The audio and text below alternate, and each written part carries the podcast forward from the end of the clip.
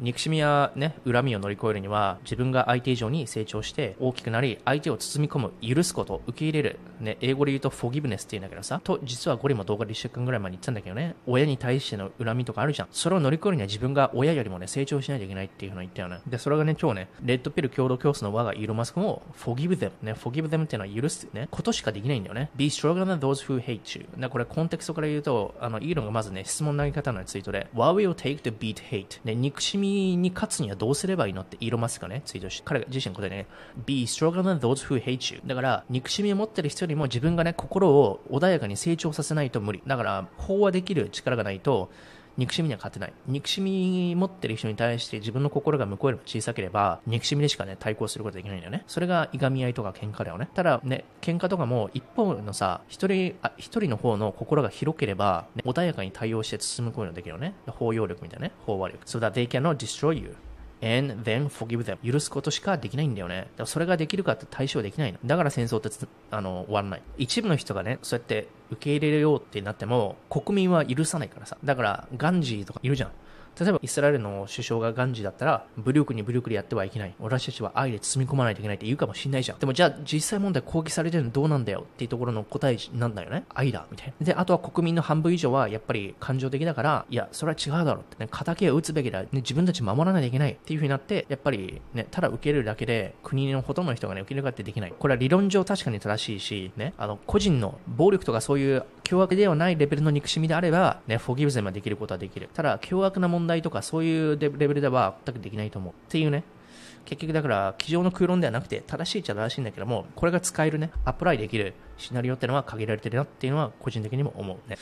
ということで、もろもろちょっと投資だけの話じゃなくて、時事的な問題もね、ど素人のゴリの意見を話してみました。やっぱり、いろんなことを知って、いろんな人間のシーンとかやっぱり根底にあるものを理解しないと、なぜこれが起きてるのか、何が最適なんだろうっていうの、いろんなところで、やっぱり人間の自分の人生のものあるじゃん。喧嘩した時とかさ、ね、人と揉めた時とか、ね、親との関係性とか、そういう時に一番根本になるのって、このね、共通分母っていうのは、やっぱり憎しみとか、妬みとか、人間の感情って結局みんな同じだから、本能っていうのは楽しい、嬉しい、美味しい、気持ちいい、憎しみ、悲しみ、妬み、もう人間、どの民族でも同じ感情しか持ってないからね。ただ、な国によってより優先順位が高い感情ってのあるよね。例えば南米だったら、楽しいをもう少し優先順位を置くんだよね。今を生きたがるから、南米の人ってのは。だから数学ができなくて、でも感情的でラテンダンスとかね、愛とかラブとかって言うでしょスパニッシュはラブのラングエッジだとかね。じゃあ、イスラム系とか中東ってどういう感情をね、優先順位を置いてんだろうってみんな考えたことないでしょだから、そういうとこも考えるべきなのよ。異文化に触れて、この国の人たちは何をね、何をあれで生きてんだろうみたいな。だ日本人で言ったら、ね、楽しいを、ね、優先順位そんな置いてないんだよね。うん。何に置いてるかって、客観的にね、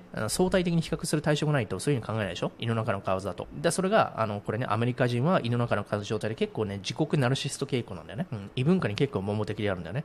アメリカ、ね、世界から俺たちの国来るんだろう。だから俺たちは向こうの文化知らなくてみたいな、そういうね、結構、あの、桃的なところがある。だから他国に対してのアワーネスは結構低いんだよね、アメリカ人って意外と。で、これドン、ドンピシャな分析で、これはね、この動画でアメリカ人が言ってること。じゃあ日本人はどうだろうって考えたことあるみんな。日本人が優先する感情、美味しい、もちろんそう。美味しい、綺麗、ね。食事に関しての、ね、あのー、あれだよね。信念ってのは世界で一番だよ、日本人は。綺麗とか、それもそう。あと、丁寧とかね。人に迷惑をかけない。マナーとか人に迷惑をかけないっていうのはもう世界一レベルだと思う、日本は。そこに優先順位を置きすぎて、個人の自由が犠牲になってんだよね。マナーのためにね。うん。エスカレーターで歩きエスカレーター禁止にするってなんか名古屋の方でやってたから、他人に対して迷惑をかけないっていうのが、個人の自由よりも優先されちゃってるから、ああなってる。アメリカでそんなことは絶対ありないのね。アメリカは個人の自由を優先重きを置いてるからね。じゃあ、中東って何なんだろうって言ったら、あれだと思う。個人的にはね、うん、優先順位としてやってるのは、サピオリオリティ。つまり、優越だとと思うんだよね。あの、中東っていうのは、あの素人のゴリの意見からすると、イラン人とかね、イラクとかあの辺の人がカナダに来るわけよ。で、彼らから聞く話だと、言ってたのは、やっぱり中東っていうのは男尊女卑なんだよね。男尊女卑で、やっぱり男が上。だから、あとはアメリカ大嫌いなんだよね。アメリカに対してコントロールをされてるのが嫌だから、すごい反発したがる。うん。だから、制覇したい、コントロールしたいってところが、すごい時代的にも非常に売り込まれてると思うんだよね。うん。だから、平和っていうあれじゃないと思うよね。優先順位。日本人は平和を優先するよね。中東ってのは違う。どちらかというと、アドレナリン、テストステロンで、あとはまあ武力だよね。うん。コントロールしたいっていうのがあると思う。対欧米みたいなね。そういうなんか、あの、根本的なところの、なんか人たちのね、文化とかね、感情ってのを汲み取れるようになった方が世界は見やすくなると思うね。じゃあ中東の人がね、食事に対してね、こだわりがあって全然ないよね。そういうところなんだよ。だから文化を見るとそういうことね。うん。で、その、じゃあその根源にある人間の本能ってどこの部分なんだろうって気づいてあげないと、人生、あの人たちは何を目的にしてるのかっていうね。うん、そうすると、よりなんか物事の見方が分かってくるっていう感じかな。だからじゃあドイツ人は何を優先してるのかって言ったら、飯じゃないんだよね。ドイツ人って何を優先してんだって。まあね、一つ言えるのは車だよね。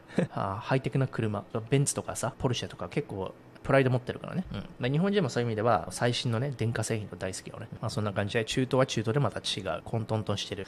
やっぱりね、生まれながらにイスラム教とかっていうのがさ、絶対的なあれだから、そういうところの洗脳じゃないけどね、あるんだよね。やっぱり宗教って結局洗脳じゃないのあれ。だって、合理的な判断しないじゃん。やっぱり世襲だもんね。